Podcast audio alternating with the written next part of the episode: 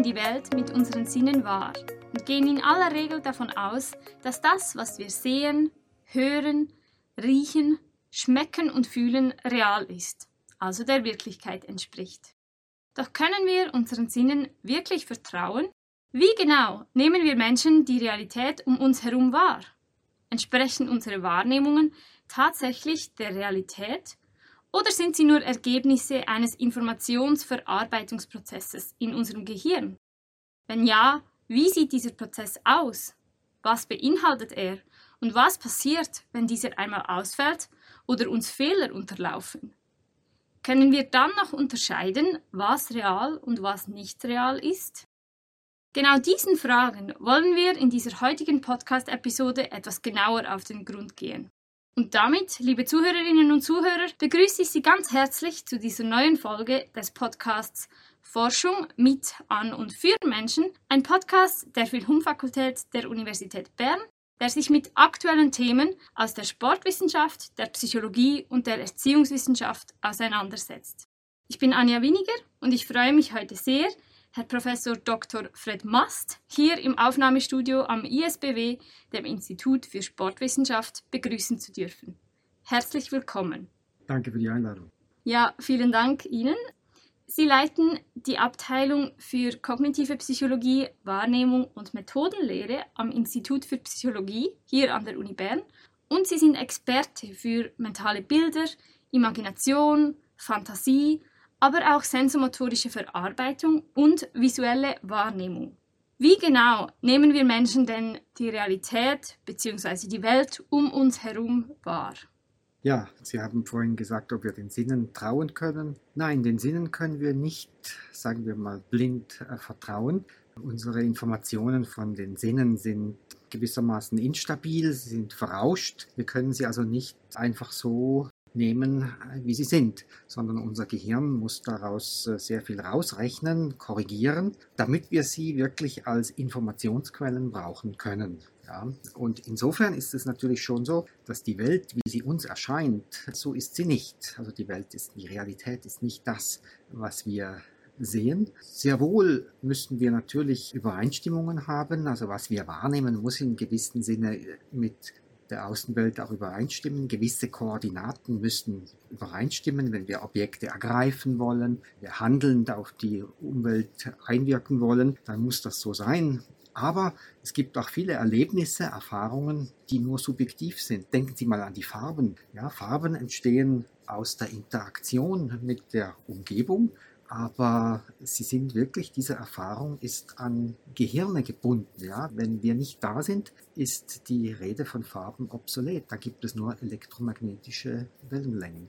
Mhm. Das heißt also, unsere Wahrnehmungen sind wirklich Ergebnisse eigentlich dieses Verarbeitungsprozesses, der in unserem Gehirn passiert. Wie sieht denn dieser Prozess genau aus? Und was ist, wenn dieser mal fehlerhaft durchlaufen wird oder ausfällt? Ja, also wir haben natürlich, die Sinnesinformationen sind natürlich wichtig. Sie sind unsere Brücke zur Außenwelt. Wir beziehen darüber Informationen, was äh, um uns herum passiert. Nicht nur um uns herum, wir haben auch Informationen aus dem eigenen Körper, äh, wo wir auch Rezeptoren haben, Sinnesinformationen beziehen, die uns über den Zustand des eigenen Körpers äh, informieren. Also nicht nur über die Außenwelt, dort natürlich auch sehr viele Informationen über das Gehör oder über das visuelle System. Und äh, diese Informationen von den Sinnesinformationen werden dann äh, mit dem Gehirn weiter verarbeitet. Da gibt es tausende von Verarbeitungsschritten, bis dann eben auch etwas resultiert, was wir als bewusste Wahrnehmung erleben. Und was da im Gehirn dazukommt, sind natürlich unsere Erwartungen, Wahrnehmung ist auch immer in die Zukunft gerichtet, ist also ein antizipierender Prozess, äh, der immer die nächsten Zeitschritte mitberechnet und nicht nur unmittelbar die nächsten Zeitschritte, sondern auch längerfristige Vorkommnisse mit einbezieht. Und wir nehmen also Vorinformationen äh, fließen ein, Vorurteile auch und auch der ganze Glauben kann mit einfließen und das beeinflussen, was wir letztlich wahrnehmen. Mhm. Das heißt, wenn wir etwas sehen wollen, dann sehen wir es auch eher ja, das ist sicher so. Die Erfahrung äh, hat maßgeblichen Einfluss auf das, was wir wirklich sehen. Ja?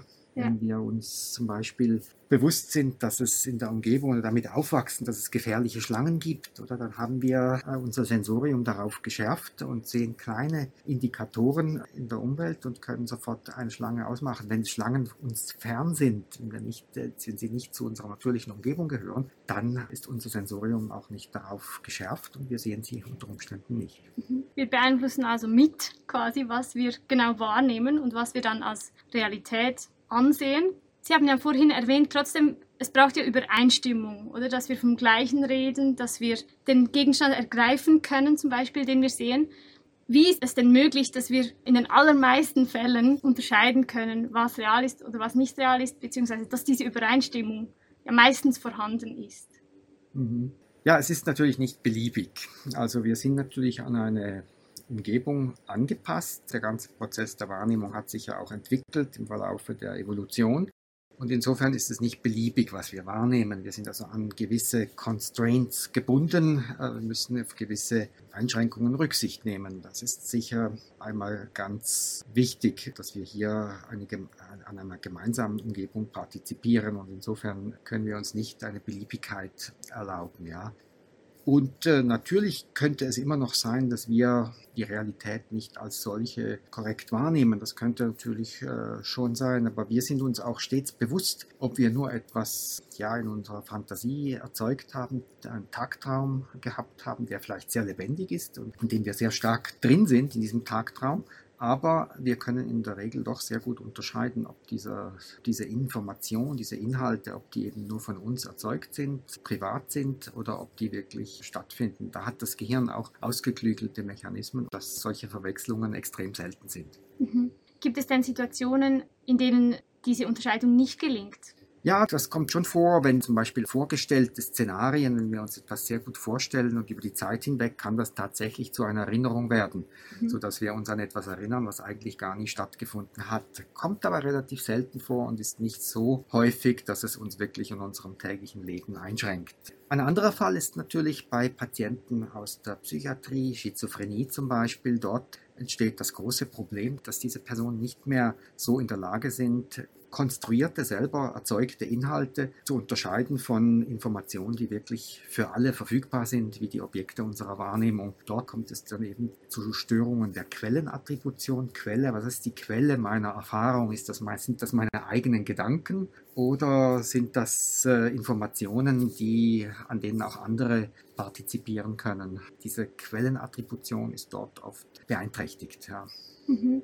Bei der Vorbereitung für diese Episode haben wir auch über VR gesprochen, was ja jetzt eher eine neue technische Möglichkeit darstellt. Wie ist es dort? Weil dort verschwimmen ja gewissermaßen die Gedanken oder es sind ja Vorstellungen von jemandem, die dann in VR umgesetzt werden und möglichst real sein sollten. Mhm. Welche Herausforderungen entstehen da für uns Menschen, wenn da plötzlich digital eine so ähnliche Realität dargestellt werden kann?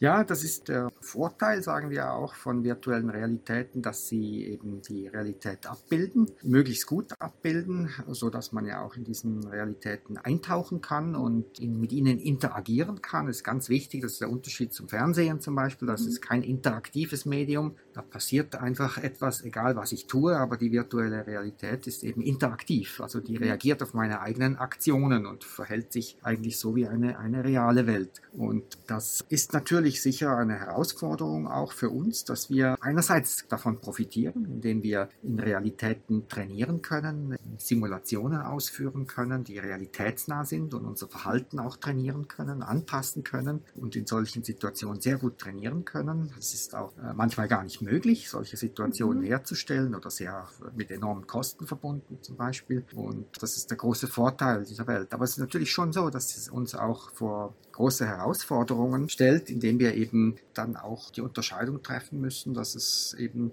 nicht real ist, nicht die reale Welt, die wir dort erleben, sondern eine digitale Welt, die nur so aussieht, wie wenn sie real ist. Und das stellt uns natürlich sicher vor Herausforderungen, dass wir auch zwischen verschiedenen Welten hin und her uns bewegen müssen. Und natürlich die reale Welt hat doch andere Gesetzmäßigkeiten als die virtuelle Welt, andere mhm. Verbindlichkeiten und setzt schon Herausforderungen an uns, fordert uns heraus, dass wir eben zwischen diesen Welten hin und her gehen können und was das auch für Auswirkungen auf uns hat, langfristig, das ist eigentlich gar nicht so genau bekannt. Mhm. Fordert auch eine gewisse Anpassungsleistung wieder Natürlich, unsererseits. Ja. Mhm. Ja. Absolut, ja, mhm. genau. Ist aber auch eine, eine Chance, die man ja. hat klar. Wir haben zu Beginn die Frage gestellt, können wir unseren Sinn vertrauen? Und Sie haben schon ein wenig angedeutet, dass wir das nicht unbedingt können. Obwohl wir ja das eigentlich meistens tun, beziehungsweise wir können das nur tun, weil wir uns in der Regel bewusst sind, das stammt von uns, das sind unsere Fantasien, ich bin gerade am Tagträumen oder eben das sind Informationen, die ich von außen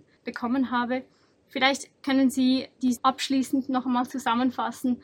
Inwiefern können wir unseren Sinnen wirklich vertrauen? Ja, sicher können wir den Sinnen vertrauen, aber wir müssen ein bisschen abkommen von dem Bild, dass wir mit den Augen sehen, mit den Ohren hören. Diese Leistungen sind Leistungen des Gehirns, ja. Die Informationen von den Sinnen sind wie Messgeräte mhm. und man kann sozusagen sich das Gehirn vorstellen wie eine Art Statistiker oder Statistikerin, die dauernd Daten kriegt von außen und diese Daten auswerten muss Mhm. Äh, auch unter Einbezug von Vorwissen, von a priori Wissen über die Welt. Weil wenn wir alles immer jeden Moment aus den Sinnesorganen herausrechnen müssten, dann wären wir viel zu langsam. Ja, mhm. dann wären wir schlichtweg nicht äh, in der Lage, so schnell zu reagieren, wie wir das in der Regel tun müssen, wenn wir jeden Moment, Sekunde für Sekunde immer wieder alles neu errechnen müssen aus mhm. den Informationen, der Sinnesinformationen.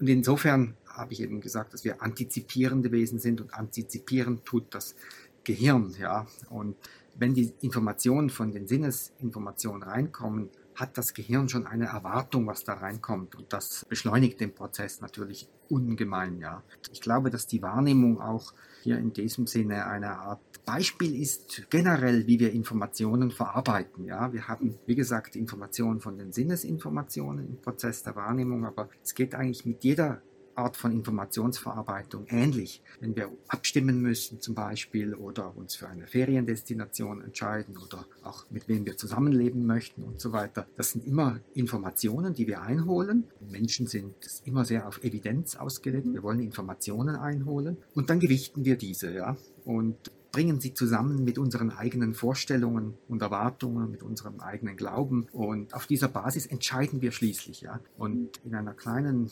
Mikrowelt machen wir eigentlich dauernd Entscheidungen auch in der Wahrnehmung. Ja? Mhm. Und die Idee ist eigentlich, dass die Wahrnehmung so eine Art Modell ist für Informationsverarbeitung, generell wie Menschen Entscheidungen treffen, auf welche Informationen sie sich abstützen und wie sie letztlich auch zu einem Entscheid, zu einer Entscheidung gelangen. Mhm.